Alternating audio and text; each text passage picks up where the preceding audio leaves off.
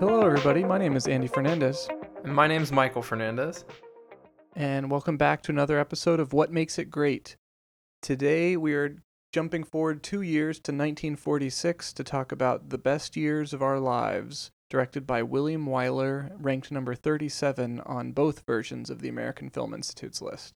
37 it is. We had mentioned in the end of our last one, never heard of this one, yep, me neither. Never seen a clip from it, didn't know any of the actors or actresses in it. Me either. And so this was an entirely new experience for me. I watched it earlier today and I really liked it. Same. So I watched it on Amazon um, yesterday, or was it the day before yesterday? I think it was the day before yesterday. And Mhm. um, yeah, no, I really enjoyed it. I did not think I was going to. It's two hours and 50 minutes. Yeah, it's a long one. I was like really getting on a roll here with cranking some of these movies out and these episodes out, and then I was like, oh no, another super long one. Oh gosh. Mhm. Um, but it went by really fast, actually. yeah. I thought this one was was one of the better ones we've watched recently. I feel like we we watched Casablanca, but then we had we've had some other ones recently that I haven't cared too too much about. Um, and so this one was really refreshing in that it was really long and I wasn't expecting much and I got a lot more out of it than I thought I was going to. Yeah, I think that's the lesson that we definitely should have already learned by now, considering this is like the greatest movies of all time list. Yeah. There's not really very many like dull movies on here, but still, I'm constantly surprised by these movies that I've never heard of. I'm like, wow, really good. Mm-hmm. Mm-hmm. All right. Well, um, oh, and I watched it on Kanopy. It is on that Kanopy service Oh, um, cool. as well. If you have, if anyone has access to that. Um, some. So we've already talked about William Wyler once before. He was the director of our favorite movie, Wuthering Heights, oh yeah, that guy. and and uh, I think there's only one little thing I wanted to mention from this is after Wuthering Heights, I think in 1941, 42, he did a movie called Mrs. Miniver that won a lot of Oscars, Hmm. and then he went off to the war, um, as many directors and actors did, and he he made some documentaries and stuff about um, the war and uh, particularly about bombers. Um, and and uh, during the war, he went partially or fully deaf in one of his ears, I think. Whoa. Um, and so he comes back from the war, and this is the next movie he does, The Best Years of Our Lives. And so, not counting, um, the, he basically had like a lot of actors and people, like a pretty big gap in his um, output because of the war. And so it's like he did one movie that wins all these Oscars right before the war. Then he goes off to the war and he comes back, and it's like he never left. He wins all these Oscars for this one too. Wow. Um, and so I just thought that, but so, but his unique experience of being in the war, especially with um, being in like bomber planes and stuff, um, really you can see the influence that his personal experience had in this movie. Oh yeah, so he's Fred. Basically, yeah. Um, and there's a great scene near the end with Fred, one of the one of the main characters of the movie, where he's walking through like a an airplane graveyard. Mhm. Um, and whenever we talk about that, like that was a that was like a lot of William Wyler stuff. Um, That's the part where the light doesn't touch and we can't go. Oh no, that's the elephant graveyard. Sorry. Yeah, that is that is you never go there.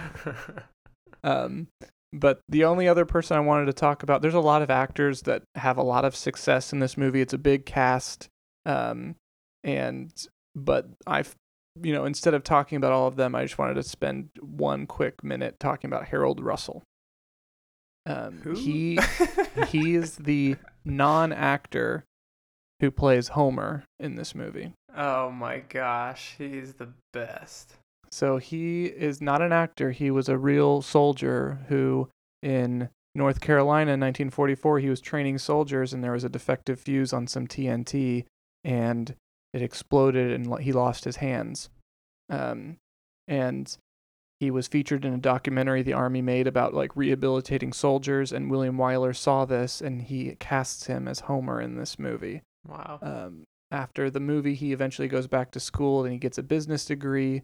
Um, but he would go on and he would go on to work on for like veterans organizations and he was the chairman of the President's Commission on Employment of the Handicapped from for a couple of decades in the 60s, 70s, and 80s. Oh man, that's awesome. And he dies of a heart attack in 2002 at the age of 87. But besides this, he does like he's like in one random movie from the 80s and like he's in another random movie in the 90s. He does like one or two episodes of like Trapper John MD. Wow. Um, but like this is basically the only thing that he does acting wise. Hmm.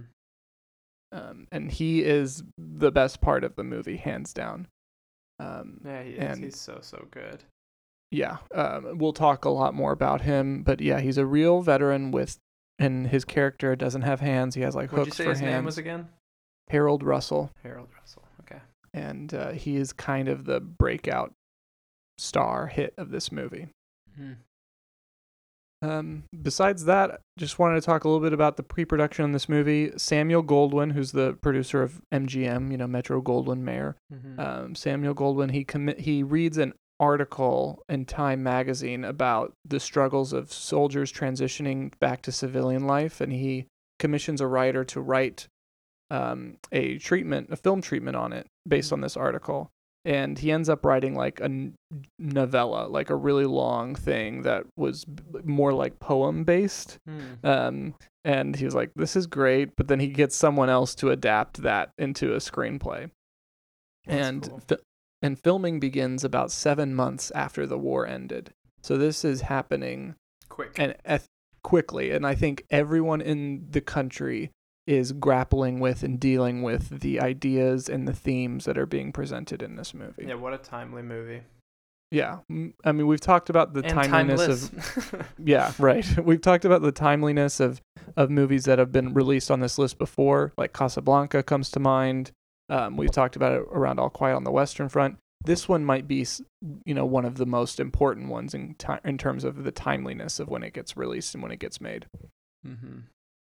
Yeah, no, this one is really really cool. Um, what grabbed me, like I kind of when I when before I watched the movie, I just like read the little uh, synopsis about it, Mhm. um, and I was like, you know, intrigued. I was like, wow, this seems like it's about some deep emotional issues and you know the Mhm. struggles of dealing with war.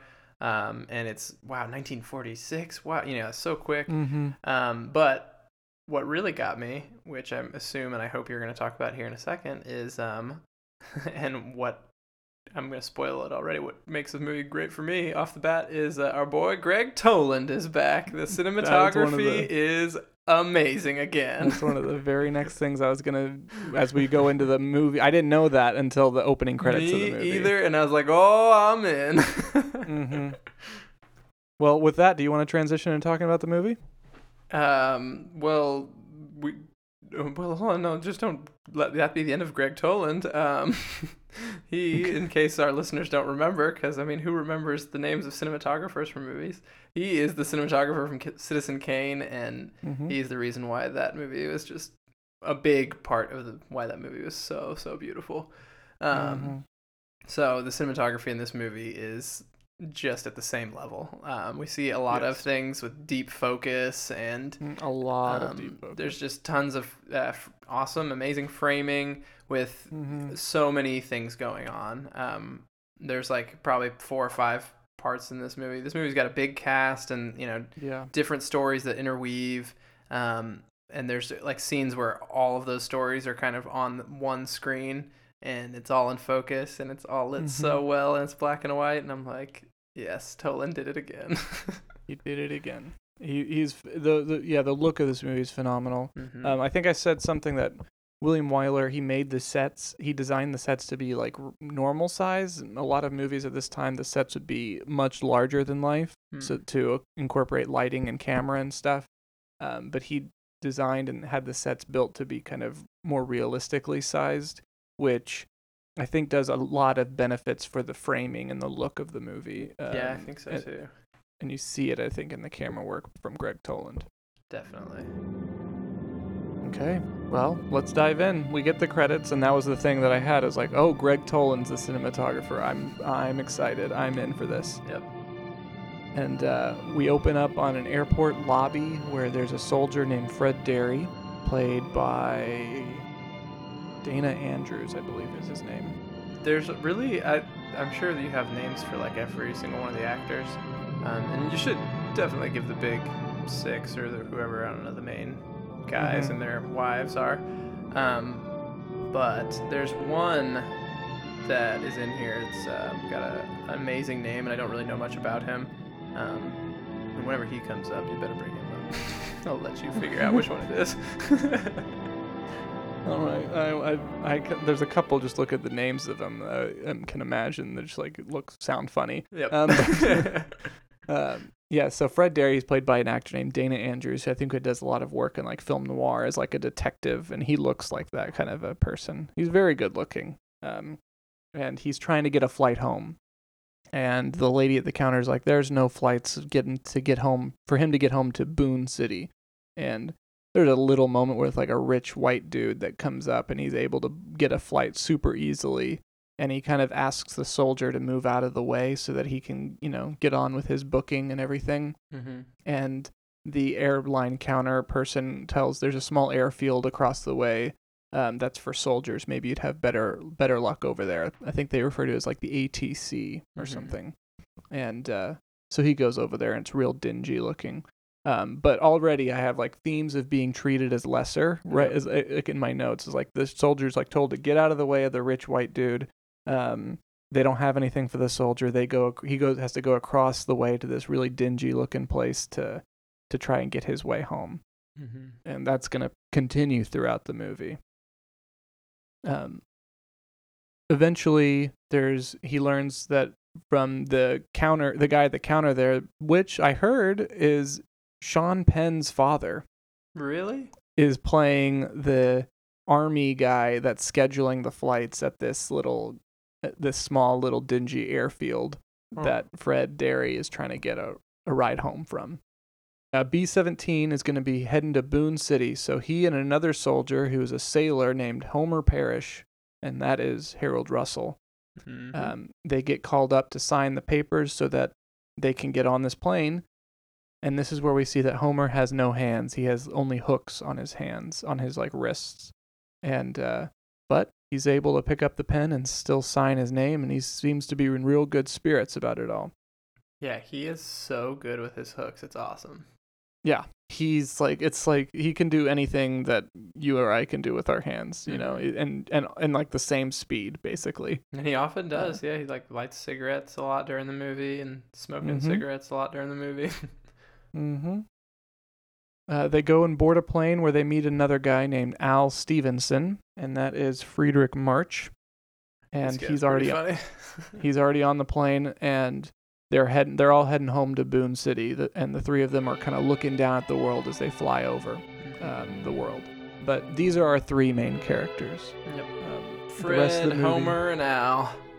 Fred, Homer, and Al. The rest of the movie is going to be kind of about them going back to their home and how they adjust and how they transition back to civilian life. It's- some successfully and some failures. Mm, Well, I mean, the stories go up and down, but um, I like how this. Well, it's definitely not a true story. Like, you know, I mean, it is a true story, but Mhm. it's like definitely adapted from somewhere. You know, it's fictional. Right. Um, just because I think it's funny how Fred, um, Al, and Homer are all together because Homer's from like the Navy essentially. He's out. Uh, he's like a repairman in the Pacific somewhere in some boat. Mm-hmm. Um, and then Al is like a sergeant in the infantry, and then uh, what's his face is uh, Mm-hmm. Fred. Fred's like a bomber, you know, going over Europe, and uh, mm-hmm. he's I don't know if he went over the islands in the Pacific as well, but it's, I don't know, he might have been everywhere. Yeah. Um, It sounds like Homer was more in the Pacific. mhm. And Al, I don't remember, but Fred was over Europe for sure. But they got a little bit of everything at the Air Force that you Mhm. know before the Air Force was started, the Navy before the Navy started, and then uh, the Army and as the well. army. Yeah. Um, but they're all together representing, you know, all three of these little branches here, and they've all got different Mhm. stories and different struggles to deal with. Um, but yeah, this is the coming together here. Um, Homer's never flown before. We yeah, Fred learned that they that he we learned that Fred flew bombers, so they have totally different perspective about what they're seeing. Mm-hmm. And And yeah, we learned that Homer talks about how his ship sunk and how he got burned, which is how he lost his hands. Mhm. And he got trained to use his hooks, but he's worried about how his girlfriend Wilma is going to react. His Uh, high he had a school sweetheart girlfriend. Yep. High school sweetheart Wilma, who lives right next door. Um, Homer was some big star athlete, basically, at his high school. And then he goes off to war and loses his hands. And now he's worried about it when he comes back. Is Wilma still going to like him? hmm And uh, That's so sad. And A- it's super sad. Um, and there's it's so well performed. Yeah, it's it's so so, real, real. Um, his pain, his fear, his his you know his sadness and depression. Um, all of it is is done so realistically. yeah. Um, Fred and Al are both married. They talk about their wives, and um, he talks. And Fred wants talking about just wanting a simple life, and uh, and then they kind of fall asleep, I think. And the next morning, Homer wakes up and he sees the clouds. He's the kind of the first one awake, and he sees the clouds and tears up a little bit as he's watching the clouds go. As he's the plane is like slicing through the clouds hmm and then they fly over their hometown and they they all three of them are looking down and people are playing golf as if nothing ever happened and they fly over a scrapyard with hundreds of planes um, and they're talking about yeah we don't have any use for them anymore so they're junking them or you know scrapping them for parts and things like that Mm-hmm. and they get off the plane they get into a car and they start driving through the town and just a little montage of all the places and the sights they see but one thing that's important here is they pass by a place called butch's Yep. which is a bar that homer's uncle butch runs And who is he played by? butch is played by hoagy carmichael which is a funny a funny name I don't i know- imagine what else he's been in, but I swear I've heard that name before. But it's just such an old timey name, and it's amazing. Oh, look at this. Award uh, on his IMDb page, award-winning songwriter Yeah. of songs called Stardust, Old Buttermilk Sky, and Georgia on My Mind. There we are, Hoagy Carmichael. So yeah, he is a famous songwriter um, who's man, he's done a lot of stuff. Yeah, he's. I know that. Like whenever I went got to the credits, I saw his name on there, and I was like, "Wait, he's in this? like, Yeah, who was he?" Grammys. He won an Oscar for Best Original Song. By the way, Fred- Fredric March, who um, uh, Al Stevenson is the um, character that he plays. He's won two Academy Awards. Really? Um, he won for this movie, and he won for um, Dr. Jekyll and Mr. Hyde in 1931. He was um, Dr. Jekyll and Mr. Hyde. That's hilarious. and he's kind he of was- like that in this movie too. Yeah, he was the original um, uh, Bradley Cooper in the original A Star Is Born as well. That's amazing. But uh, He was probably Anyway. He was not in the shallows in this movie. He was definitely No, in the no. deep end of alcohol.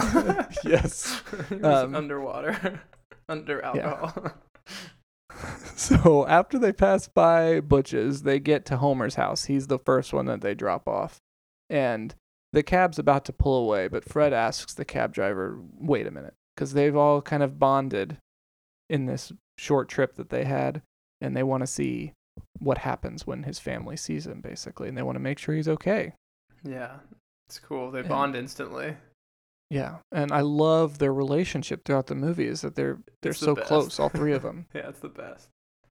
Um, They have to First be. ti- I mean, I, Oh, I- yeah, we've got to talk about all of the, you know, as we get a little further, we've got to talk about all the really complex emotional situations that they're in. But yeah, for out of Mhm. necessity, they feel so alone and so isolated, and they were just in this insanity, you know, in this utter Mhm. chaos, and for years. for years. And the other two guys, like, are, you know, those three, they're the only ones in the whole town that know what that feels like. So while they're coping through it, they definitely need each other right now. Mm-hmm. But it's so sweet to see it happen so quick. Yeah, they're like Homer, mm, gotta make sure you're safe. hmm It's such a subtle thing, but it it's so powerful. Of Fred just telling, wait a minute, you know, Mhm. telling the cab driver, just stick around for a second here, um, because uh, first Homer he's out front of his house and his sister come, his little sister comes out, and she is super excited.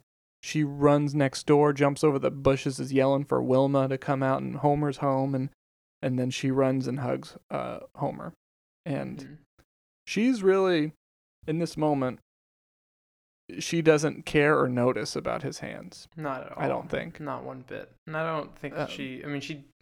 She notices later on later. there's a moment yeah where where she does something kind of terrible but um this moment she's she just sees her brother and then his parents come out and they hug him and then Wilma comes out and she hugs him but Mhm. his hands are just his arms are just right at his side he does not hug her back Mhm. and there's a moment where um the the cab starts to leave and he turns around to wave and kind of raises up his his hook right Mhm. and uh, he picks up his stuff and his mom tries to hold back her tears but she can't and i put in my notes and i cried like this Yeah. is the first of like three times that i cry in this movie yeah, this is such a heavy movie, but yeah it is rough but this was this got me already mm.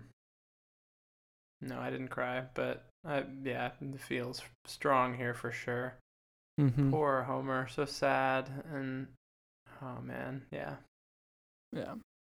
Um, as they're driving away, I think Al is the one that says, you know, they trained him how to use those hooks, but they couldn't train him how to hug his girl and to stroke her hair. Mm-hmm. And then Al is the one that gets dropped off next. He lives in a fancy high rise apartment building. hmm Uh, we learn that he's a banker. Um, and the doorman doesn't let him pass at first, but uh, eventually he's like, I am Mr. Stevenson. I'm here. And so eventually he kind of lets him go by. He gets on the elevator and goes up to his home. Yeah, He he's like, let me the- buzz you. I was worried for a second just because we've been watching film noirs and the Mm-hmm. uh, femme fatales are just you know all over the place. Um, but he's like going into his place, and the doorman's like, uh, "What room number?" And he's like, "I'm going to my place." And he's like, uh, l- Yeah. "Let me buzz so I can like let them know before. Uh, let me announce you. What's your name?" And he's like, "Mister Stevenson." And he just like buzz like blast past him. He's like, "This is my home." I was like, "Oh, is his wife up there like with another man? Like, what's happening here? What's the Mhm. sadness, the struggle he's gonna deal with?" But now he goes Well- up and he's got a nice wife and two kids, and this reunion is pretty cool too. Yeah. He rings the bell. His son answers and he shushes him. He puts his hand over his mouth real quick. And, and then his daughter comes around the corner and he does the same thing to her. And then his wife comes around the corner, um, played by Myrna Loy, Millie Stevenson. And she freaks out and they embrace. And his wife calls their friends saying they can't come over because Al is back home. And Mhm. I cry again. The, uh, this whole time, I was just thinking of like both of our grandpas, Mhm. and yeah, this this re- all these reunions they had to have just been so so heavy, so emotionally like I don't know, so exciting. So yeah, you just burst out in tears thinking about that. Yeah. Like Papa Uh, and Grandpa coming home from the war. I mean, I don't, I don't know if either neither of them were married at the time though, so they've got different stories. Yeah, yeah, that is true. Um, but yeah, that idea of of being married and having a family and leaving them for multiple years, Oh, and every gosh. day they're worried about, you know, they're gonna get a letter basically. Mm-hmm. Um, and then you you get you come home, the war is over, and just that relief yeah, oh is so gosh. cathartic. And the the actors in the scene do such a good job doing it, and I imagine probably because a lot of them had real experience with dealing with this too. Mhm. Yeah, they, Uh, yeah, I'm sure they just did. I'm sure they were, or we're still going through it. Yeah, I mean, Mm-hmm. oh, man. Uh, so the next moment is uh, Fred arrives home and he sees his parents. Um, they tell him that Marie, his wife, has moved out on her own and she's gotten a job at a nightclub. Um, so he doesn't stay with his parents there, but he goes off to find her, basically. Mhm. Um, and then we go back to Al's home. Al is showing his son the stuff that he brought home for him. He brought him a flag and he brought him a samurai sword. So yes, he was in the Pacific. Okay, that's Um, right. Yeah.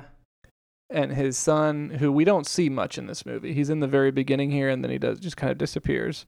Um, he's asking him about the effects of radiation because of what his teachers are telling him in the classroom, and if he saw any of that in Hiroshima Mm-hmm. and th- you can just like I put down here there's a there's a distance there's like a chasm in their experiences Yep. you know Al and Fred and Homer have seen and experienced so much that the rest of the world just isn't ready to grasp and won't is not able to grasp Mhm.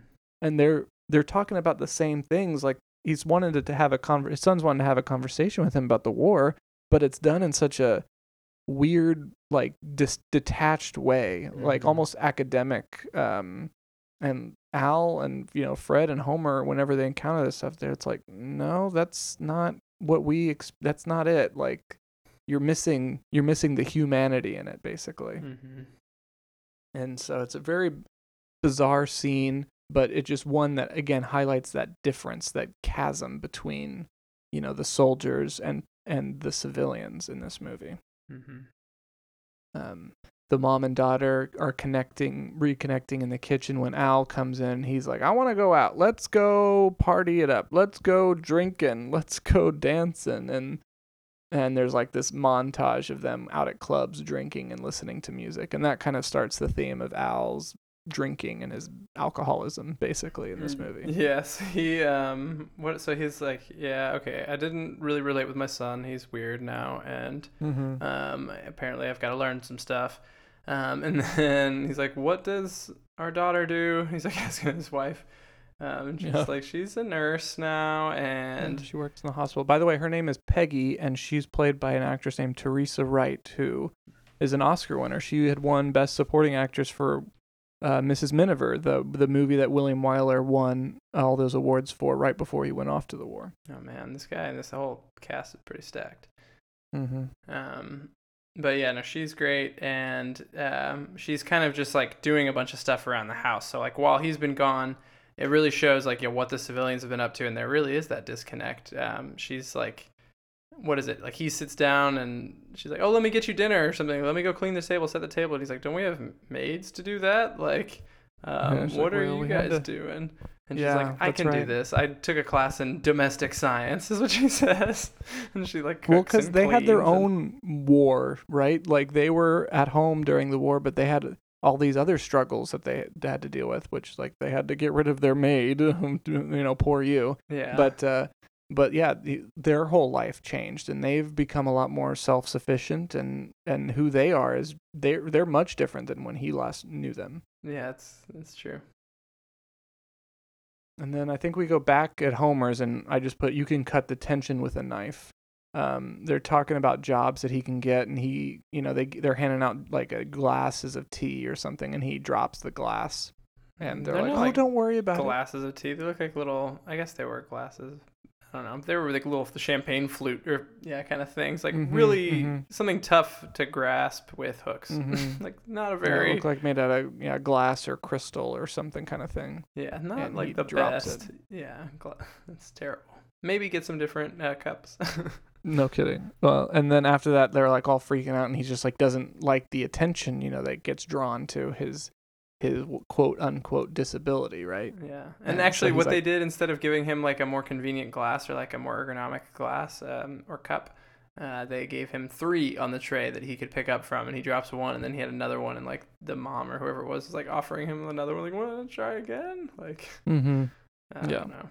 He's like, I just gotta, I'm gonna go for a walk, and so he leaves, Mm-hmm. and he goes to Butch's, and Fred is there. Uh, Mm-hmm. and this reunion is great. Yeah, Homer sits down at the bar and he gets a drink with Fred. And Fred's been basically going around to all these different bars and nightclubs to see if he can find his wife, but to no avail. And uh, and then who comes in but Al and his wife and his daughter because they've been going around to clubs and bars all night too. Al is plastered. He is so Plastered. so drunk. and he's super excited to see his new buddies Yeah. and they all go sit in a booth together and uh and then butch calls homer over to the piano. Um he says like hey wilma called. They're worried about you. And and he says you know i just got real nervous because they were just so focused on my hooks basically and and he just wants to be treated like everybody else. So the whole time, I forget. So you said that he walks into Butch's, Homer walks into Butch's, and then Fred's already there, and they have a conversation right away. I feel like whenever Homer walks into Butch's, he interacts with his uncle first. yeah he's like Before i want to get a drink or like a whiskey straight up or something And it's like his Mhm. uncle and this other bar owner's like, hey, you're here. And he's like super happy and welcoming to see him. You can tell right away that Butch is a good, upstanding guy and he's going to take care of his family. And Mhm. he, yeah, he's like, he's like, I'll have a whiskey. It's been a rough night or whatever. And he's like, You'll have a beer. And he like gets Mhm. him a beer. And he's like, Okay, okay, I'll I'll have a beer. And then he turns around and sees Fred. Um, Yeah. And I think he's like about to have another drink or something. And then Hoagy Carmichael again's like, Hey, hey, hey, come over here to the piano. And he tells him that they called. Um, and the whole time he like is kind of cutting him off from drinks and keeping him away from Basically, yeah. alcohol. He's and trying to take he's- care of him. Yeah, he's trying to take care of him. He knows that um, he feels alone and he's you know can reach out to him. And then they go to the piano and do they they don't play the song right now, do they? No, Al asks Butch to play a song for him, That's right. That's right. and something about like the souvenirs or some Among Us or something. I don't know what it's called. Mm-hmm. Um, but it's it's has some meaning to Al and his wife. No, no, no, no, no, no, not Al. I'm to Homer first. Before Al gets there, I want to talk about Al's welcoming. Okay. Um, Homer sits down at the piano. and Hoagy Carmichael plays a song with to Homer. He starts fiddling. On the, Butch Mhm. starts fiddling on the piano. I forget what that song is. And then Al comes in and he's blasted and he's just all sorts of drunk. He reminds me of like, uh, oh man, what's that one Disney character? Um, the uncle, I guess, from the Aristocats. the drunk, drunk guy. oh, like in that was in Mary Pop. Wait, no, no, is that the different guy? I'm, I'm getting people confused. I think. I am too, but I feel like you're brushing over his um, downfall into drunkardness. He like runs away. Al does. He like runs away from his family Mhm. and he's all drunk. And they go. I forget what they want to do something quiet, and then it's to the bar. It's just all of three of these stories are all like really quick. They just touched back like base at home. We're like, oh nope, Mhm. nope, nope, can't do this. And all three of them are like, I gotta get a drink. I gotta get a drink.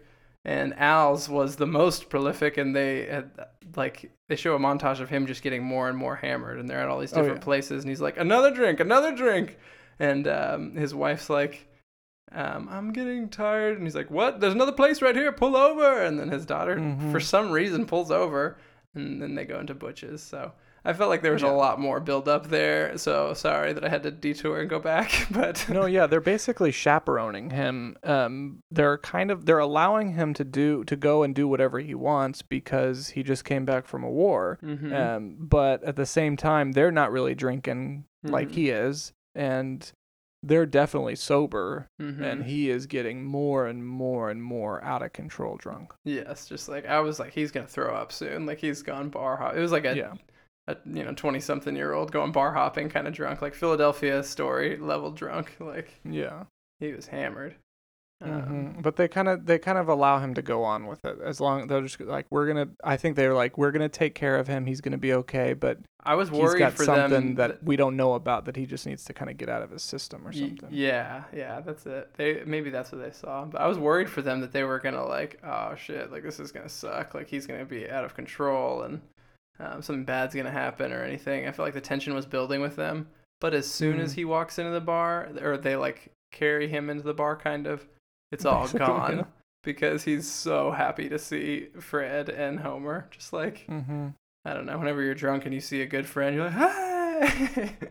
Yeah. and, And if you think there's going to be tension between Fred or Al and his family, it changes whenever he gets Butch to play that song and he, him and his wife dance together. because he's kind of ignoring his wife. There's like, um, Yeah. Well, Fred can't find his wife. Uh, she left her parents, and then um, Homer is, you know, he's really depressed and he's scared, and he's like shutting him.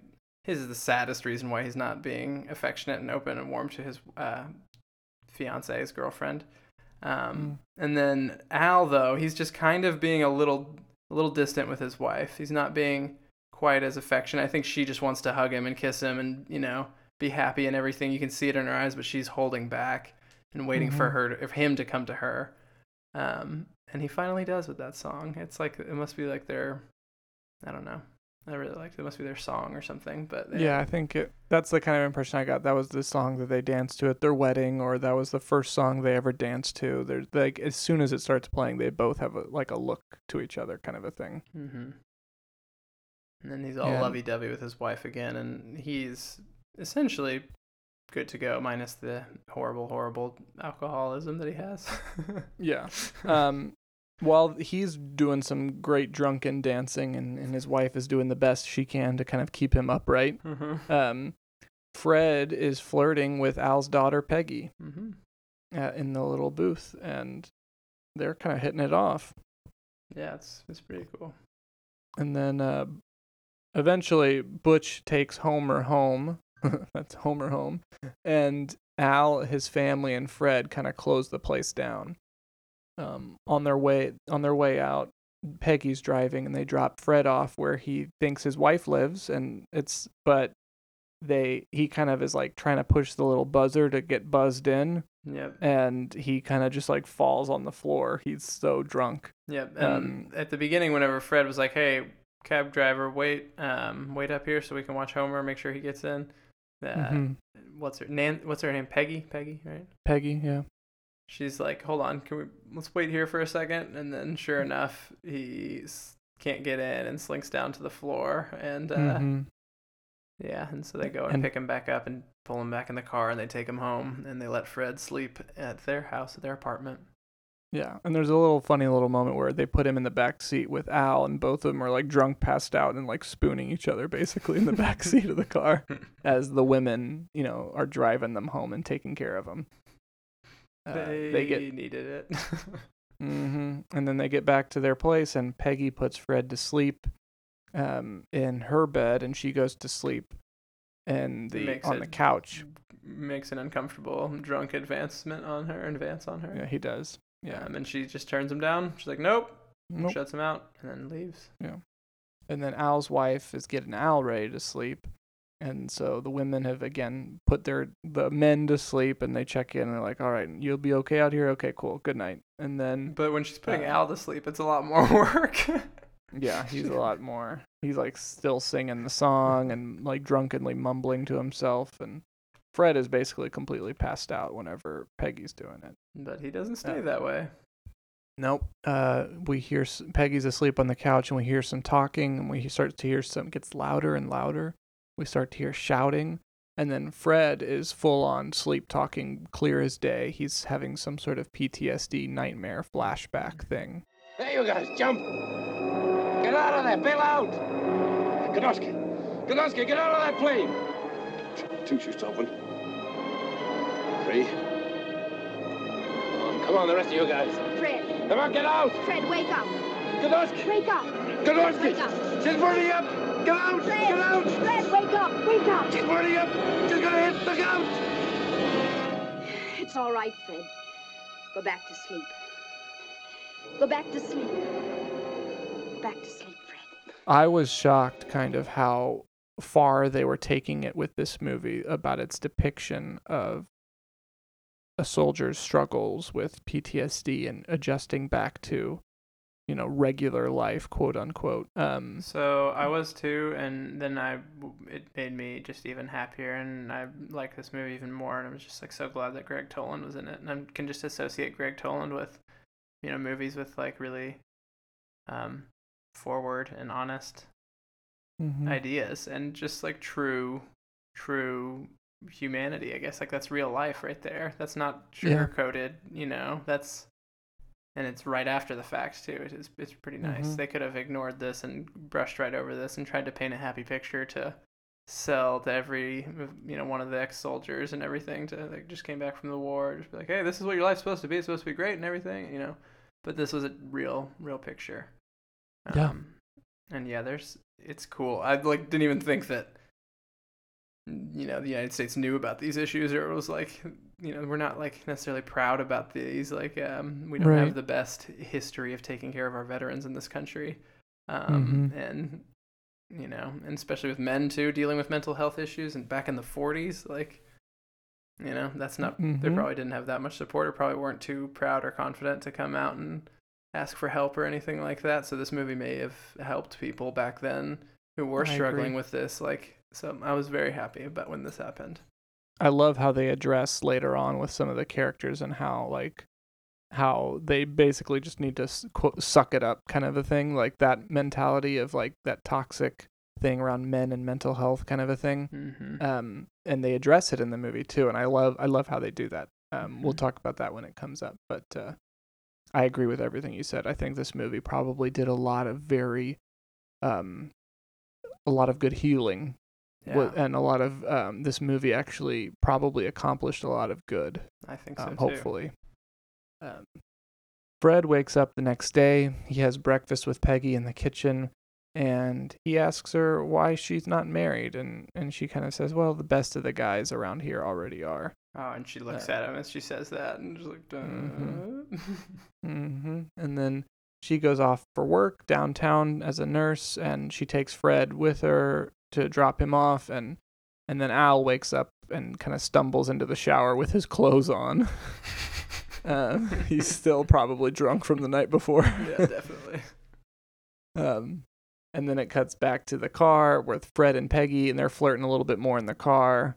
And then we go back to the house, and Millie's preparing breakfast in bed for Al, and, and he embraces her, and and then Peggy takes Fred back um, to the place where his wife lives, and he rings the bell to get buzzed in, and there's nothing. And then j- that first embrace, hold on, that first embrace with Al and Millie was, um, it wasn't the first embrace, but that was the moment when he was like, okay, I got that out of my system. He is the oldest of the Mhm. three, and he- yeah, he kind of gets through this first mental uh, block, this first hurdle, I guess, coming back from the war of you know not being able to show affection. He gets over that real quick, and this is that moment, and it's it's nice. It's really, I felt really good for his wife. I was like, oh, good, thank God that he's not just like gonna be a drunk uh, a hole the rest of the movie, and you know just continue being drunk and lose his job and be all sad. Because the tagline for this movie, where it was like three vets struggling with their you know trauma Mhm. from the war. yeah, Like, uh oh. Yeah. We're gonna be in for a rough one. Yeah, this, hopefully this movie gets better at the end. Their lives get better, Mhm. and it's not like a sarcastic best years of our lives. Right.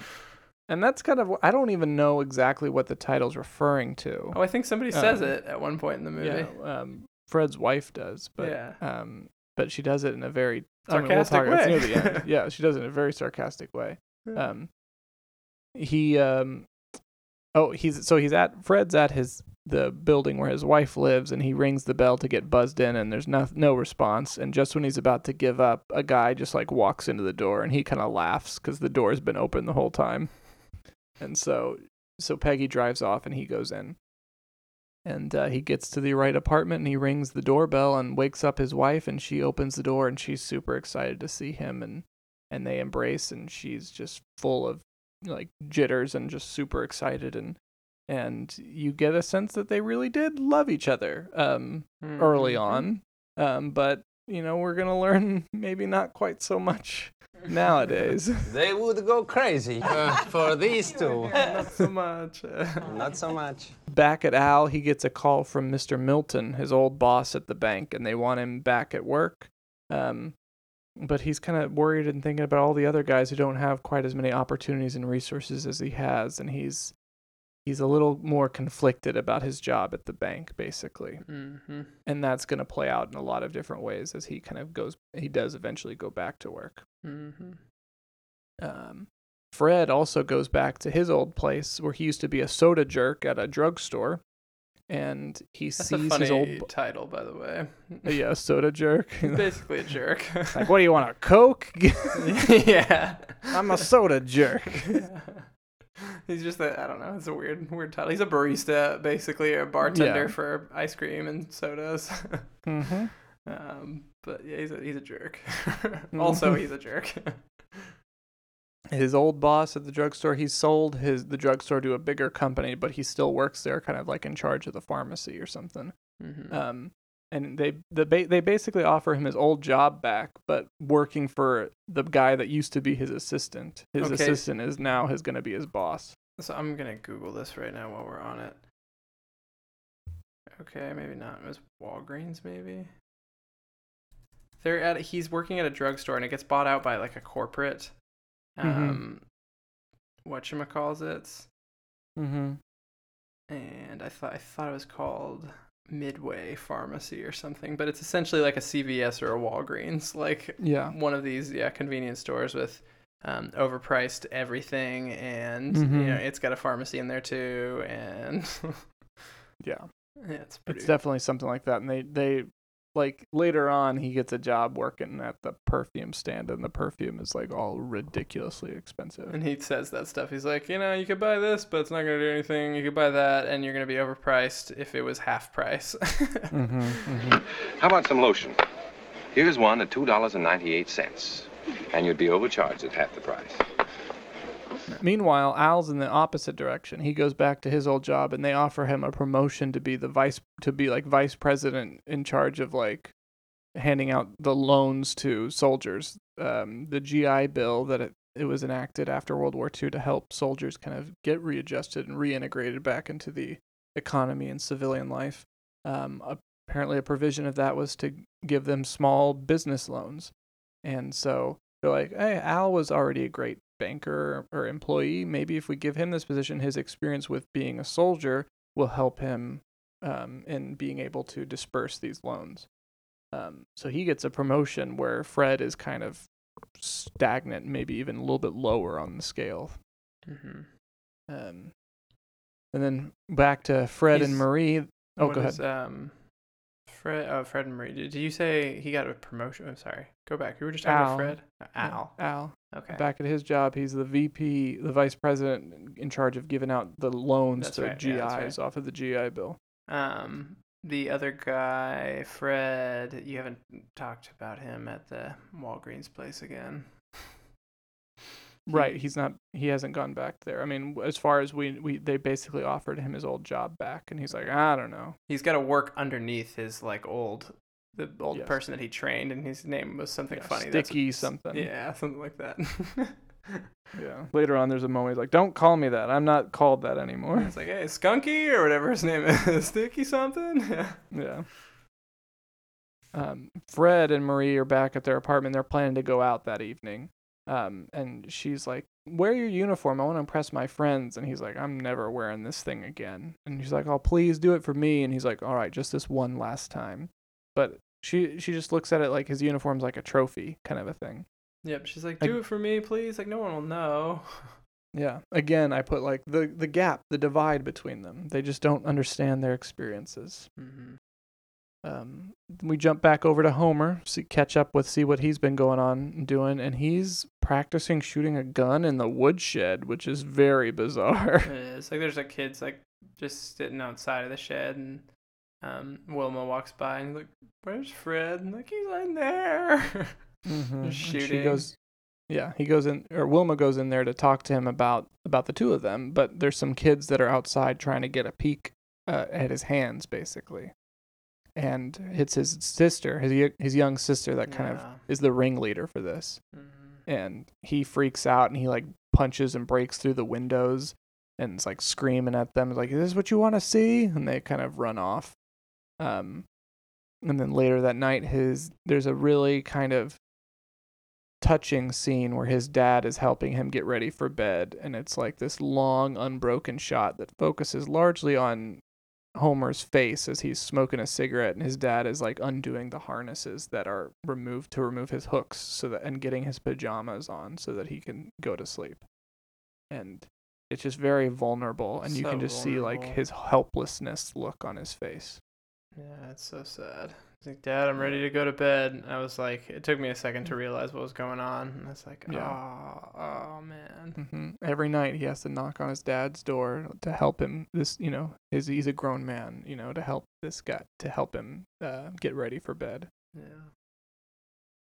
Um, Fred comes home to Marie after a day of uh, looking for jobs, and he says they've run all out of money, um, and that he hasn't been able to get a job. He saved up like a thousand bucks from from his army paychecks, and they've run through all of it, going out every night basically. Mm-hmm. And he's like, and I haven't been able to get a job, so he's got some groceries, and they're gonna he's gonna cook dinner for her, and she's like, but I want to go out, and he's like, we don't got the money for that, and and Marie starts asking, like, I'm wondering if you've been all right in your mind or in your head or something like that. Because she's like, you're still having those nightmares where you keep yelling for Godowski or Godarski or whatever, and she basically just tells him to snap out of it and get past it and stop thinking about it and move on. That's the only way you're going to move on is if you move on. And just so condescending and Mhm. so hurtful and you know, just not understanding. Mm-hmm. And it's not the first. That's not the last time that he encounters this kind of these kinds of words. Mm-hmm. Um, but it's like we were talking about earlier. This is that kind of toxic idea that how men are supposed to suck it up and just how they're supposed to um, act or react around mental health issues like PTSD or depression or whatever it is. You're just like suck it up, snap out of it, move on, kind of a thing, and it, that just makes the problems worse more often than not. mm-hmm. And he's getting it from his own wife. Yeah, no, she's not really present. No, not at all. She's very selfish and just kind of wants to go out and have fun all the time. Mm-hmm. Um, but Fred, he did he does get a job after this. He gets his job at at uh, working for his old assistant selling perfume, and his old his old assistant. fifty a week or a month or something crazy like that. Yeah, it's yeah not not much, and um, and then we'll, we'll go back to him. Um, there's like a a moment where Al is back at his job, and he's meeting with a former GI who's applying for a loan to buy a farm. Mm-hmm. And Al asks him, "Well, what kind of collateral you got? You know, property, valuables, real, uh, you know, anything like that?" He's like, "I got none of that." And he's like, "That's what I'm applying to the loan so I can get some of that."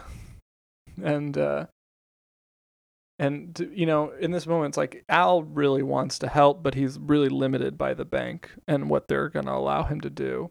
Um, but luckily for for Al's kind of sense of character and morality, he sees Homer in the bank at that time. And Homer's there. It seems like he's getting some sort of like stipend or disability check or something. Mm-hmm. He gets like 200 bucks. Um, I don't know how often it seems like for from the army or from the government or something. So he's there and and uh, you know Al and Homer are joking around and having a good time and he shakes his hand and then Homer goes off and then Al goes back to the guy and he's like, you know what, I'm giving you the loan.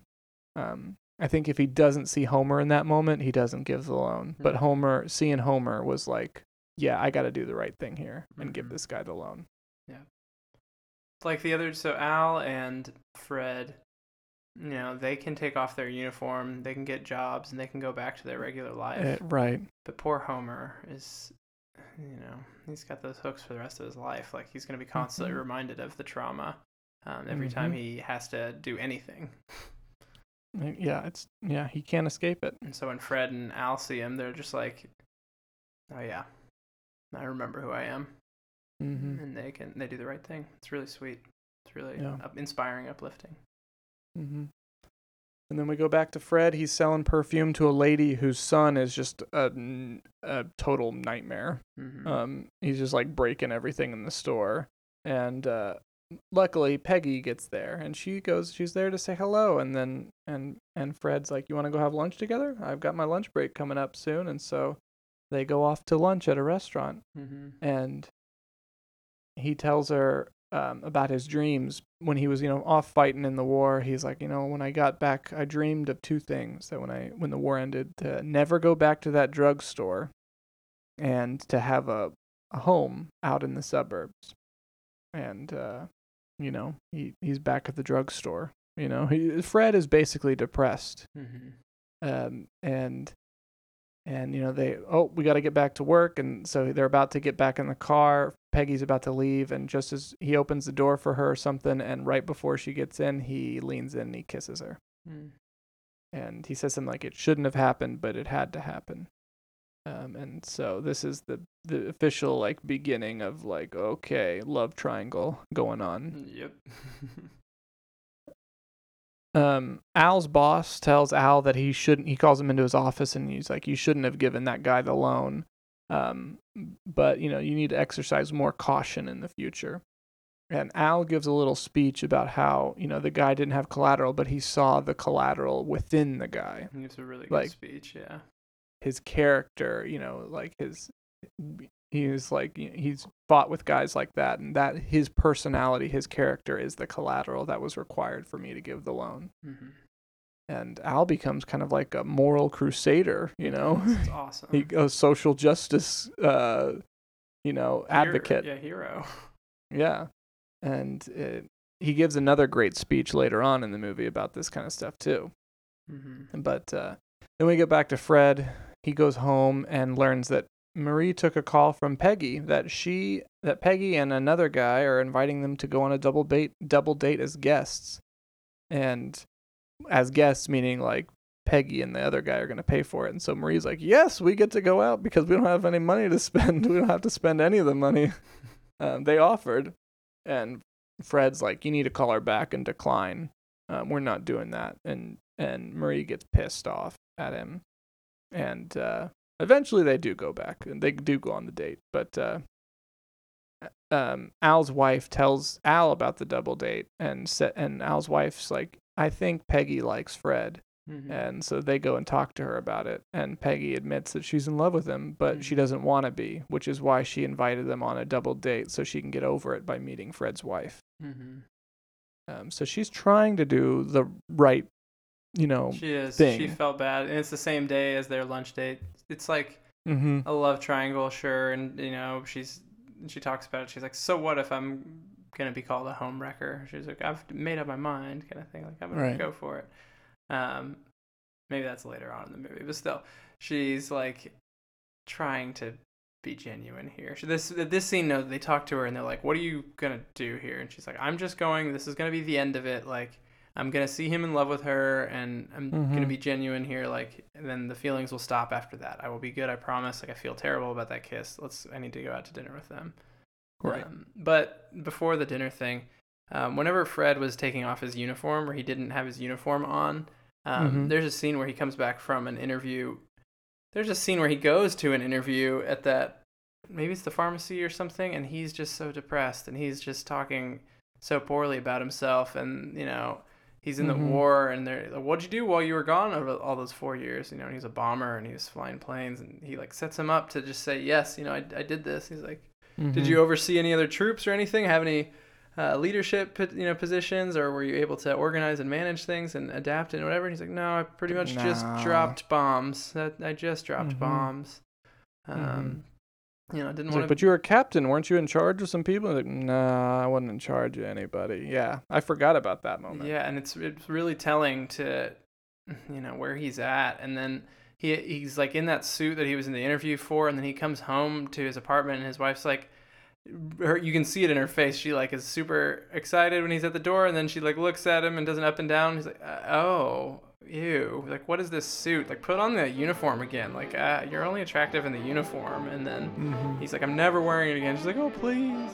But by this scene, this dinner event here with uh, Peggy and uh, who's the guy that she brings some? Yeah, I don't remember his name. Just like Mr. some- Plot Device, I think his name. Yep, Mr. Available. Um, but yeah, he's like Fred's all in a nicer suit at this point, or a little bit nicer suit that um, his wife is, I'm sure, picked out for him and um, made him wear, and he just is like all sorts of not happy in so many different ways. He's not secure at all. Right. Um, but before they go on this double date, the bank is having a dinner to celebrate Al, and his wife is kind of making tally marks on the tablecloth with her fork about how many drinks that he's had. And just as about he's about to give a speech, um, she makes like the fifth tally mark. So he's pretty good and plastered by the time he's making this speech. And before he even leaves his house, yeah, I guess the fifth tally mark, yeah, he's chugging everything, and Mhm. that's like a thing he's got every time he's about to leave the house. He's like, wait, wait, wait, wait, wait, one more drink, one more drink, one more drink, one more Right. drink. Mm-hmm. Problems gives up- definitely alive now. Oh yeah, for sure. And he gets up and he starts to give a speech where it sounds like he's about to badmouth the bank and say some really damning things that might end up in him getting fired. Um, his wife like clears her throat at one point and like stops him in his tracks before he goes too too far. Um, and then he gives a he switches gears and he starts giving a really good speech about, you know, when he's like what his goal is for his job. Um, he's like, We're, I'm gonna give out so many small loans to people that there's gonna be a line wrapped around our building of people trying to get loans from us, and they're all gonna get loans. And people are going to be like, you're taking some big risks and gambling. And he's like, you know what? We are, but we're gambling on the future of the country. and he's like, and that's a bet that I'm willing to make. And his wife looks at him with love and and you know everyone starts applauding at the end of his speech and she goes over and kisses him Mhm. Uh, and even his boss, it's like kind of pissed at him for giving out free money to these GIs. Um, He's Mhm. like looking at him. He's like, "Damn it, okay, that was a good way to finish that. I'd look like a fool if I said anything bad about that. Like I can't go back with anything." right yeah, checkmate. yeah now we go to the double date um Yeah. Pe- peggy's dates you know peggy and his and her date are talking and and the date says like you know fred and marie they don't really like each other or something and uh and then peggy and marie go to the bathroom and they are sitting in front of like a mirror that's like three mirrors you know it's like one here and then there's two that are kind of angled on the sides of it Mm-hmm. and they're sitting there doing their makeup and the camera keeps we we've I talk I'm always impressed by reflection shots and mirror shots and the camera keeps panning back and forth between these three mirrors that are all at different angles um in this long unbroken shot as they're talking about their guys um and it's really impressive cinematography. Mm-hmm. um, and you know Marie's talking about oh Peggy you should you should really get the stick with this guy. He's you know you, he's the kind he's got half the, he owns half the city or his family owns half the city. He's got all this money you don't want to get stuck with someone like Fred basically who's working at a drugstore and blah blah blah. Mm. and she in this moment that's like when Peggy kind of makes up her mind about Fred and what she wants to do. Um but uh it's it's a really I think a really revealing scene about Fred's wife but also for Peggy's development about what she wants to do and what type of person she wants to be and then they go back out there and they get their picture taken but it's like Marie is sitting next to it's like Peggy's boyfriend then Marie then Peggy and then Fred and like Marie puts her arms around Peggy's boyfriend and Fred puts his arm around Peggy. Um, it's a very bizarre thing, but anyway, they get their picture taken, and then They We go back look happy home. at all in the picture. Fred Oh, is yeah. like just staring kind of off towards, uh, Towards Peggy, Peggy. a little bit, but not like directly at her. And then Peggy's like not smiling at all. Um, Mhm. Marie's super happy up front with uh, that other dude. well, and she's trying to stage like they're all having a conversation. So I think it just highlights how false Marie is. yeah, she does. You know, know, she's not cool. She's all about appearances and just like that falseness and and she's the most false in the picture because she's like pretending like she's having this happy great time in this conversation and everyone else is just kind of being genuine but odd and weird. Now everybody get in close together. We're all palsy walsy. Put our arms around each other. Come on, Fred. I don't mind. Ooh, wait a minute. I'll tell you when. Now everybody happy. Let's all be talking. Oh, what a marvelous party. We'll have to do this again right away. Okay, shoot the picture. And then Peggy is back at home and she tells her parents that she's in love with Fred and she's going to break up Fred's marriage. Um and that's like She's it's like, a- I don't care if I'm gonna be a home wrecker. You can call me what you want. I am doing it. yeah. He's like, this She's poor like, man served in our Yeah. army, and he is back here. And she's like, if she's not gonna love him and he's gonna be miserable, he's like, that's terrible. I don't want to see him wither away and not achieve his dreams and just be sad. And she's like, nobody deserves that. Mm-hmm. And, and really she's like, and Peggy's like, you guys don't, to her parents, she's like, y'all don't understand. You've had it easy. And her mom says, she's like, oh, we've had it easy. Mhm. And she, she's like, Al, how many times have I said that I hated you and believed it in my heart? Mhm. Um, how many times, you know, like all these things, and Peggy's like, her worldview is cr- you know, shattered, and that's Mm-hmm. that's real. Like you're in a relationship with someone, you fight, you tell each other that you're mad at each other, you hate each other, or whatever. It's like, and it's like, and then Peg, and then Peggy's mom's like, how many times have we fallen back in love again? Mhm. Um, and but Peggy didn't see any of this or hear any of this kind of a Mhm. thing, and had no idea, and so she just like starts crying. and meanwhile, Al's like, okay, I'm out. Yeah, right. And he's like, yeah, you're right. We've done that, uh, honey. Yes, we have hated each other and fallen back in love. I got any whiskey or Yeah, I was like, where's my drink? Yeah. And then uh, they have a really good moment where Millie and Peggy are, um, I guess the mom's just comforting her daughter, and you know, it's a, it's a good moment. It's a really cool moment. Mm-hmm. And Peggy's she's just crying there while her mom's holding her, and then we go and then Al goes and he meets up with Fred. Uh, I think at Butch's, and he's asks Fred if he's in love with Peggy, and Fred says yes. And then Fred is convinced by Al to never see Peggy again, basically. And so Because Fred's like, even though Fred's his, you know, they loves him, and he's like my brother, my, you know, they're just their best friends. They were like with each other through the loneliness of all this after World War II, but he still Mhm. like sees him kind of as this jerk, this soda jerk, yeah, like Yeah. you know, ladies' man kind of thing. Like he's not really a, you know, the one you want to marry your daughter kind of thing, hmm which isn't really fair, you know. Poor Fred. Right. Right. And Fred goes off to a, a phone back in the back of Butch's to call Peggy and say, We're not going to hang out anymore, basically. And Homer walks in and he shows, he's like, Hey, Al, look what me and Butch have been practicing. And so he goes over to the piano and, um, what is it, chopsticks? It's chopsticks. Yeah. Yeah.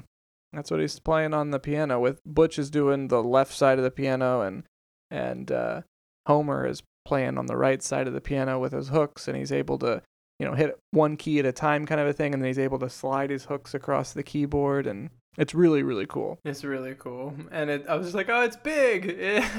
yeah. I was like, "Cool." I don't. It was a, it's a good song. It's a cool moment, um, and it's uplifting.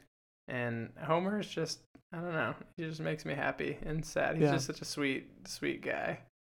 And But the other really interesting thing about this scene is that it's a typically Gregg Toland deep focus Citizen Kane esque shot. oh yeah, there's so much going on. Because on the left side in the foreground we've got Homer and Butch playing the piano. And On the right oh, side of the Fred, screen- Fred runs out in this scene. Yeah, well, on the right side of the screen, we have Al in the middle, kind of of the shot, and he's watching them. And then he'll every now and then he'll look over his shoulder at Fred in the deep background on the phone, calling Peggy. That's right. That's right. And uh, and it's you know Al's watching him over his shoulder while Homer are playing. So like he's smiling while he's seeing Homer all happy, and then he's also concerned as he's seeing Fred, his other pa- pal, kind of having to call his daughter um, over the thing. It's just a And, uh, cool, like you know, I mean, and it, it's effective in this because it's these people's lives. They've got all these different problems, but they're all trying to be held together and keep track of each other, make sure everyone's okay. And you know, you've got Homer with progress over here, and he's doing something positive, and he's you know using his hooks to create something and to do something that brings joy to everybody. And Mhm. that's really uplifting and fun. And then you've got the, the opposite on the other side, this really sad and like dark, not dark moment, but this just like the, the depressed character who's struggling with loneliness and you know not fitting in and not being loved has just been told like by the middleman that you know you can't love my daughter. You know, it's just Mm-hmm. there's so much contrast and everything going on. You're right. This was a really great shot. Yeah. Uh, the next scene is Homer goes to see Fred at work at the drugstore. He goes to sit at the counter as Fred is kind of behind the counter making ice cream sundaes and stuff. And there's another guy sitting at the counter next to Homer, and he's giving Homer grief about, uh, you know, America got suckered into this war and This is all cool, kinds of too. stuff. Yeah. Homer's like, uh, "Excuse me, did you just say I was a sucker? like, Mm-hmm. do you see these like all hooks on my hands? Yeah. Or all those guys that I saw die when my ship got sunk. They're all suckers. uh huh. and the guy's like that's the un- that's the hard truth of it or something you know Look here, mister. What are you selling anyway? I'm not selling anything but plain old fashioned Americanism. Some Americanism. So we're all a bunch of suckers, eh? So we should have been on the side of the Japs and the Nazis, eh? Again, I say, just look at the facts. I've seen a couple of facts. I've seen a ship go down and over 400 of my shipmates went with it. Were those guys suckers? That's the unpleasant truth. And the sooner we get wise to it, the better off we're going to. Ooh, if, if I only had my hands. You put those down! Yeah, no, he- the guy. It's a very isolationist viewpoint that the guy's giving. He's like, America never should have gotten into that, and he's like, honestly, like the Japs and the Germans, like we, they, they didn't have any problem with us before, you know. Uh, but then, well what he says is that we got we fought the wrong people he's basically Yes. saying the communists yeah, we should have been fighting russia but we're on russia's side kind of a thing yeah, um, and uh, yeah and homer's getting more and more pissed and eventually um, the guy's wearing like an american flag thing on his lapel mm-hmm. and homer takes his hooks and he he Tears it rips it off. off and throws it on the ground, and then the guy starts. They start fighting. Homer and the guy start fighting, and he's like, "If I didn't have these hooks, basically," and then Fred comes over and boom punches the guy, and he goes straight through a glass display case. And of course, Fred is instantly fired. Yep, instantly. I mean, he did the right thing. I forget Fred like he tr- almost jumped in earlier or something. He's like, "Don't." He's like, "Watch it, bud. Like, don't do it. Don't do anything Mhm. stupid or anything like that." Um, and then he keeps going, and Fred, you know, Homer's getting pushed around. Like any spectator that saw that, you see some jerk, you know, pushing around some guy with no hands. Um, Right. Fred is in the right. like he Yeah. stood up for him here, but he gets fired instantly on the spot. Get out of my store, kind of thing. By the little stinky or whatever that guy's name was, the Mhm. his old uh, underling before the war. Yeah, and uh, before they leave, Homer picks up the American flag lapel pin and sticks it in his pocket. Mm-hmm. And then Fred and Homer are walking home, basically. Um, and on their way home, Fred encourages Homer to get married to Wilma as soon as he can before and before he jumps on a bus to go home. This is such a good moment because I feel like he's shut down Wilma a couple times. Uh, well, no, I guess he didn't since then, but he just had the happy moment at the Butches. Well, it's because he's he Wilma keeps saying that she loves him and wants to be with him, um, but he doesn't. He can't believe it. Yeah, you know like, he "You can't want it." internalize that. Yeah, he's projecting. He's like, yeah, you don't want it. I know you don't. Like you're gonna, you, Mhm. you would freak out. That's what I was prepared for, is you to freak out. And I Yeah, know or you you'll will. stick with me for a little bit while, but then you're gonna change your mind once you realize the the true challenges of being in a relationship with me and what that really means. And she's just so sad, and she's always looking at him like, "You idiot!" Like, no, I do love you. Like, I was. Mm-hmm. I don't care if you come back in, in not in all in one piece entirely. Like, I'm glad you're back, kind of thing. You know. And so this next scene that we're about to go into is probably the, my favorite scene in the movie. Um, Homer goes back home that night. He goes downstairs to get some milk before bed, and Wilma enters into the door, and uh, she's come over to talk to him. Uh, her family, she says her family wants her to go away to her aunt's place, but she wants to stay. Basically, her family wants her to forget about Homer. She Mhm. wants to get over him, move on, kind of a thing Mhm. and she asks him, "Do you want me to forget about you?" And just he's like, "Just tell me, let me know, and I, if you want me to forget about you, I will go to my aunt's house and try to move on." She's like, "That's not what I want," but and he's like, "I just want you to be free, Wilma." You know, every woe is me kind of thing. You know, he's he's just putting a lot on him. He's like, "I'm I'm too."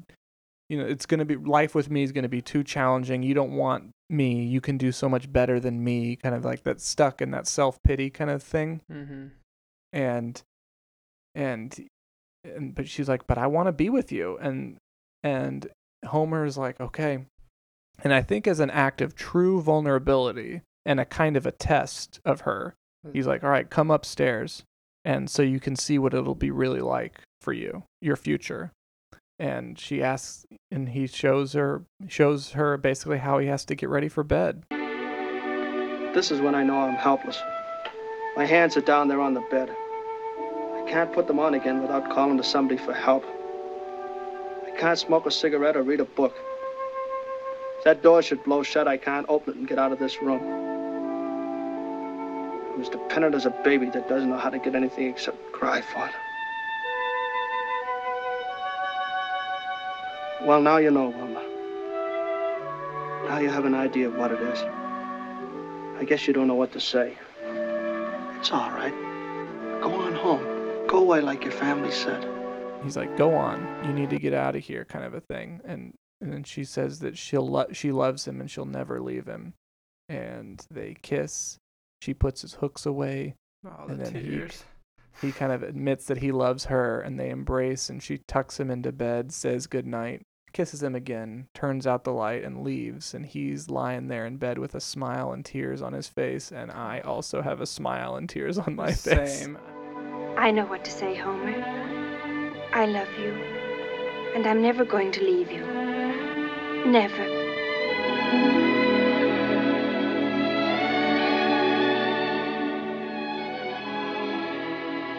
I was so happy that they. I mean, that was just such a sweet moment. Just so Mm-hmm. vulnerable, and I was so afraid that he was gonna be alone. I didn't. I was like, is this movie gonna be like a really, really dark ending. Right.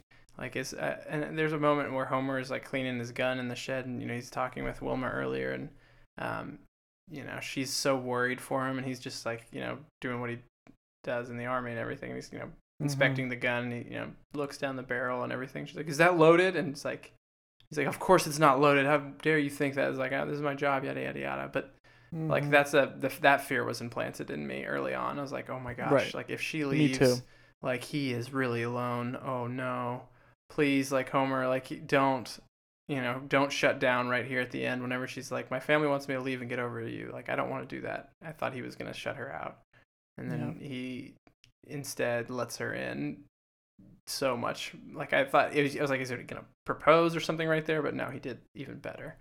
Um, Mhm. Yeah, he, that was just such a sweet moment. I was in tears for sure at that point. Yeah.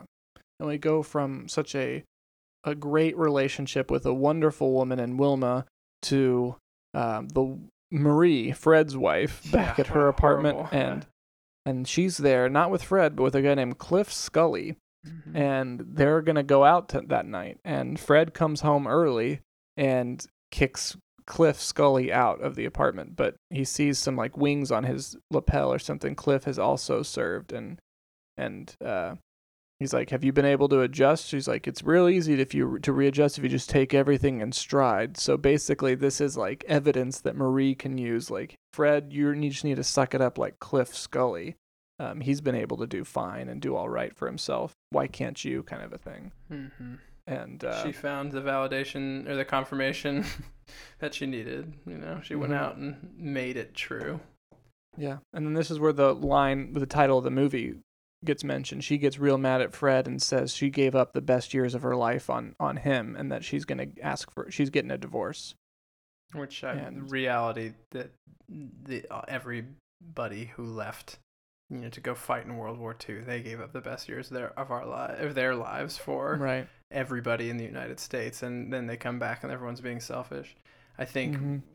The title of the movie speaks to something like that. So it's like I think so too. it's if you're ignorant enough to you know to not be appreciative and to not you know how do you forget so quickly afterwards or how is it because you weren't there because you weren't directly impacted by it but you know you can still be Mhm. sensitive to these things we still need to take care of these people that just gave their lives or offered attempted you know to give their lives for our country Right. and for the world for so many people in this case Yeah.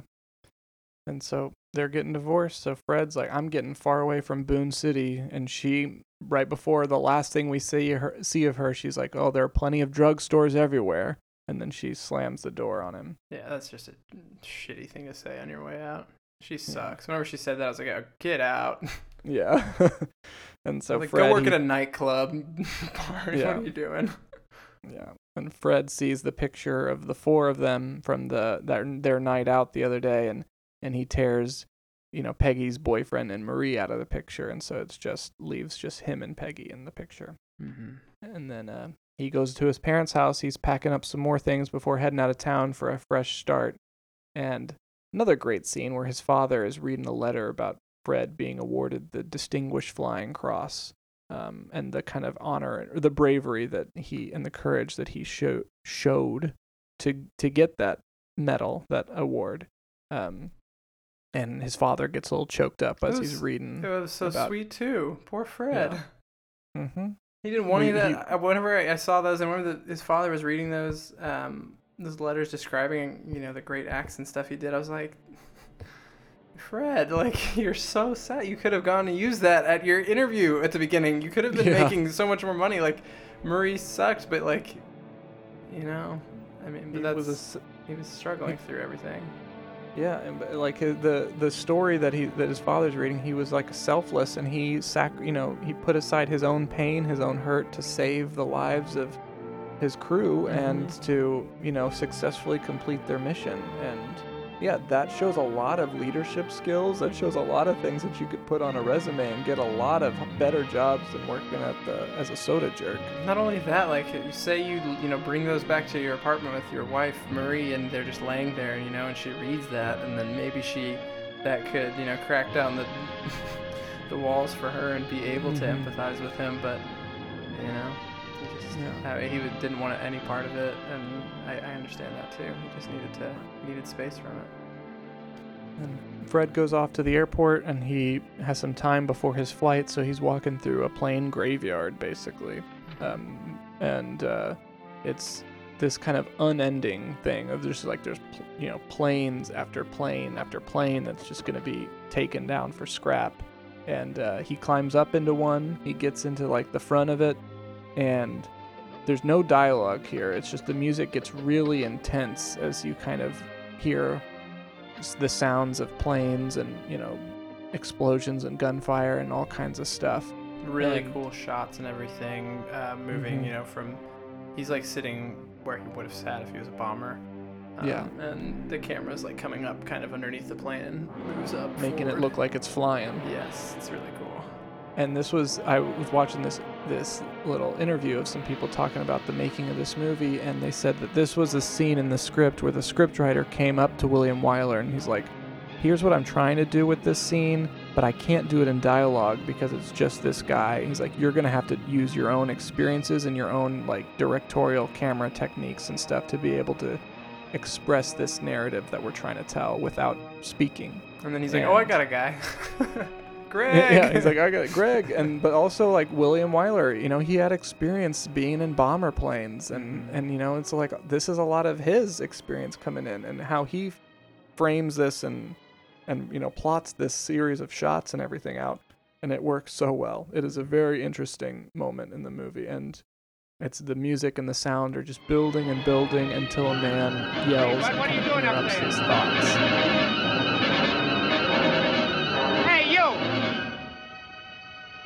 What are you doing in that airplane? and he climbs down. Uh, Fred learns that they're taking the planes apart to build prefabricated houses, Pretty cool. and uh, Fred asks for a job, and he gets one. Yeah, and he's much So he's- more um, confident and you know straightforward and to the point and direct with everybody whenever he's asking for the job, and he's sure of Mhm. himself and he knows that he's capable of doing this, and he's you get some sense that he's back. Um, Yeah, and I think it ties in for a couple of things here. Is that he was really depressed at the idea of of these planes just being turned into scrap, basically. mhm. And I think there's like a symbolism of that of like everything that he did is just being thrown away as junk now. It's Yeah. not counted for anything. Mm, Um, now he's being but- rehabilitated, repurposed. All of those Right. scraps being repurposed, and he sees that maybe like, oh, I can be rehabilitated too.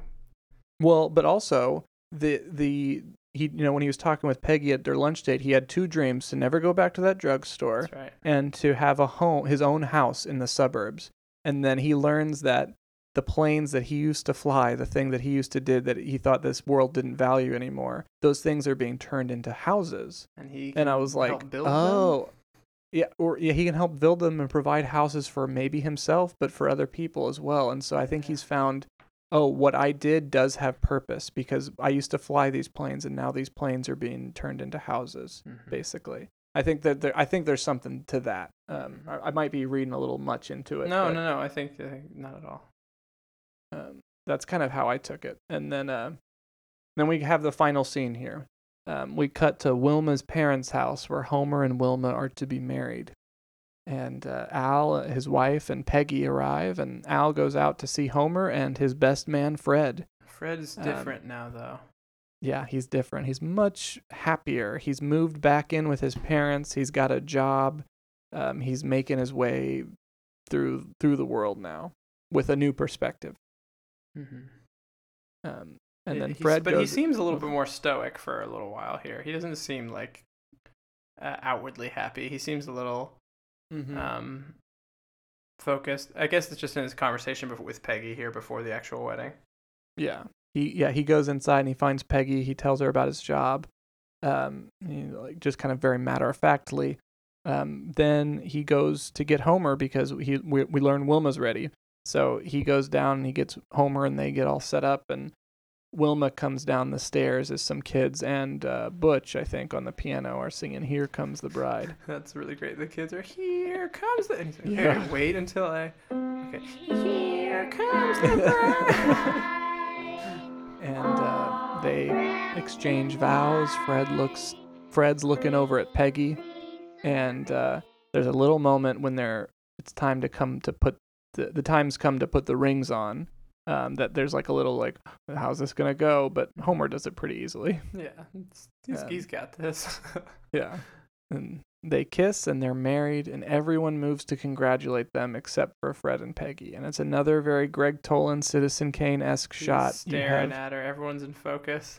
mm-hmm. Everyone's in focus, and the the fr- the camera's framed while they're doing their vows and stuff. It's like on the left you have Fred and Peggy and Al and Al's wife, and then you have um, in the middle you have um, Homer and Wilma, and then on the right over Wilma's shoulder you have Wilma's parents, and uh, everyone's lit, well lit, and you know in frame and in focus, and Doing they different finally- things. hmm And then they kiss. They they're married. Everyone comes over. Everyone in that frame moves to congratulate and gathers around. Homer and Wilma, except Fred and Peggy, have remained in the exact same spots, looking at each other.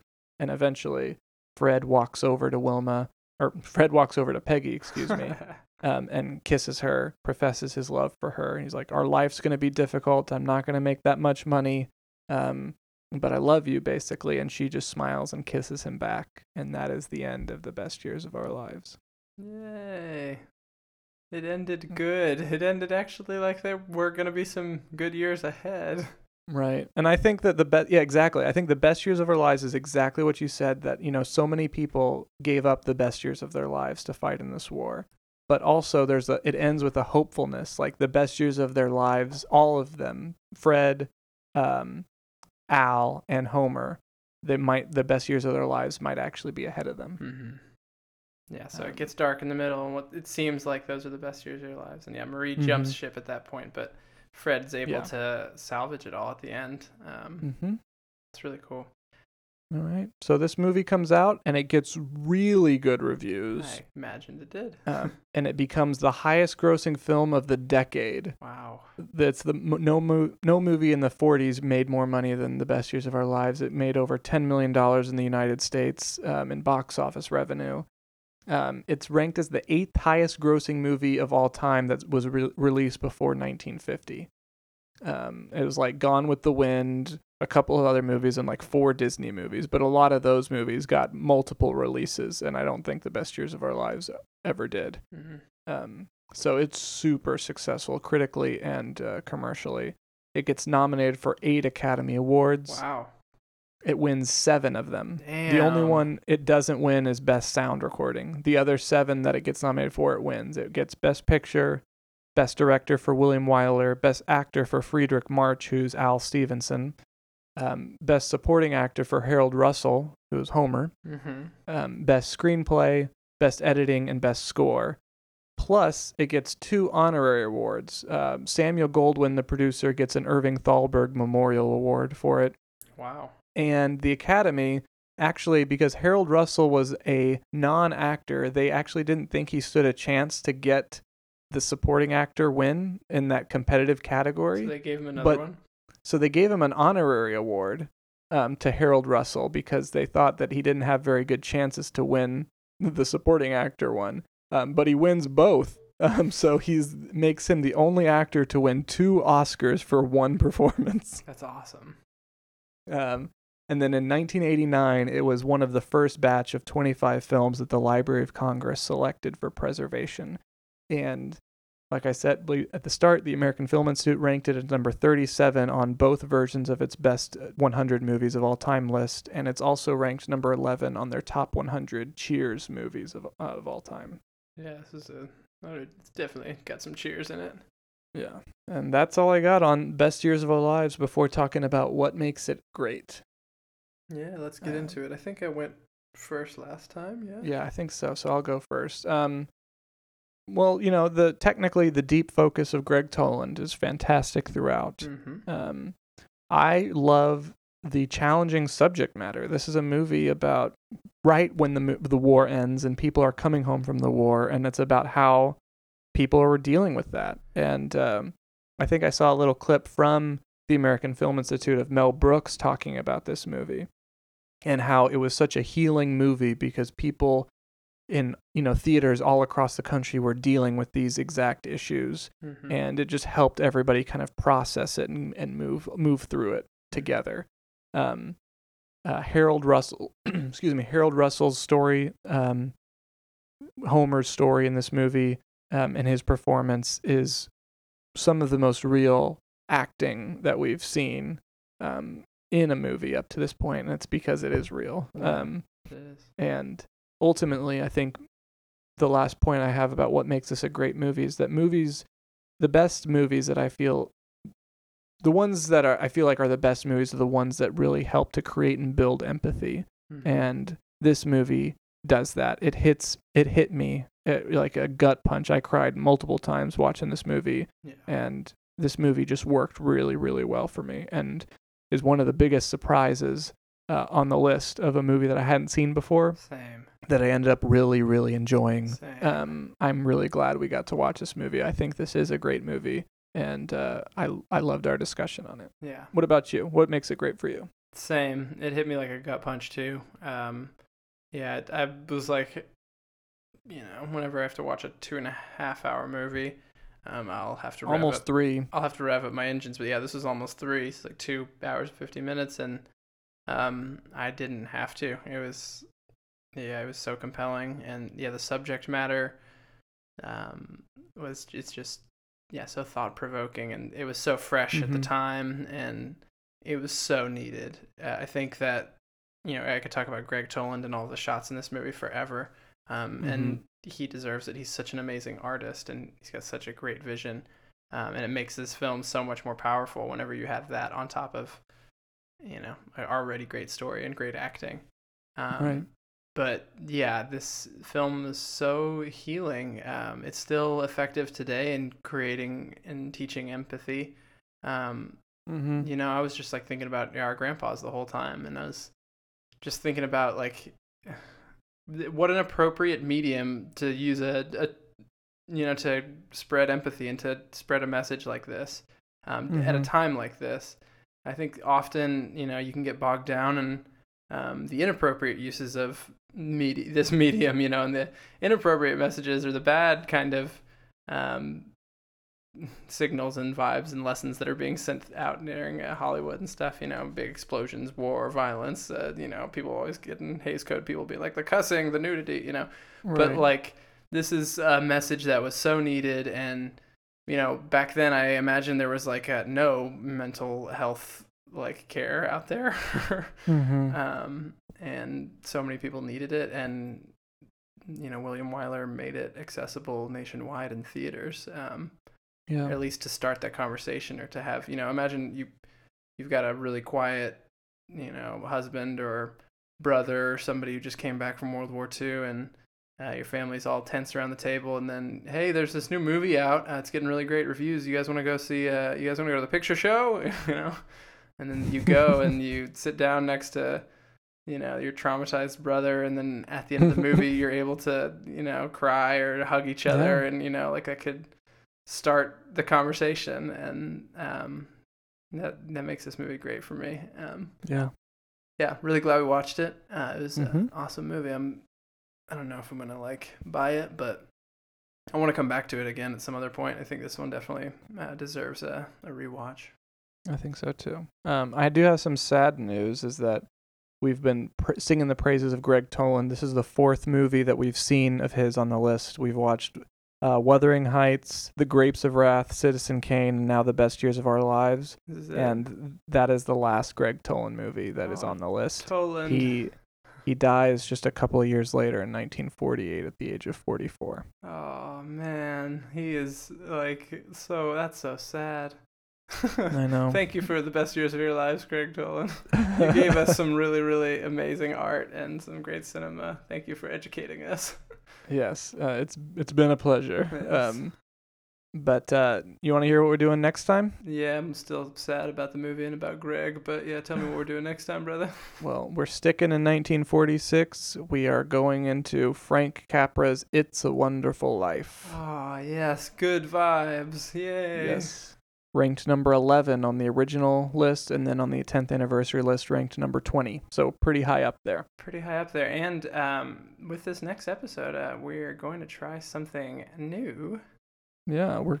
we we- hopefully it'll all work out. yeah, I like, I don't Um, want to jinx uh, anything by Yeah. saying it, but on this next episode, I think we're gonna have our first guest, our sister-in-law Maureen Fernandez, join gonna us. give it a try. About uh, "It's a Wonderful Life." Yeah, we'll give it a try. Yeah, I hope all the technology and everything works out that we can get it all working. But um, it'd be super exciting to have our first guest on the podcast. And uh, I love "It's a Wonderful Life," and you know this the episode probably won't be released until you know later in January or something. But um, well, we might be recording it right during Christmas week, so it might be very timely when we're recording it. So Yay. Exciting to talk about "It's a Wonderful Life" with you next time. But for this time, my name is Andy Fernandez. And my name is Michael Fernandez. Thank you guys for joining us on What Makes It Great.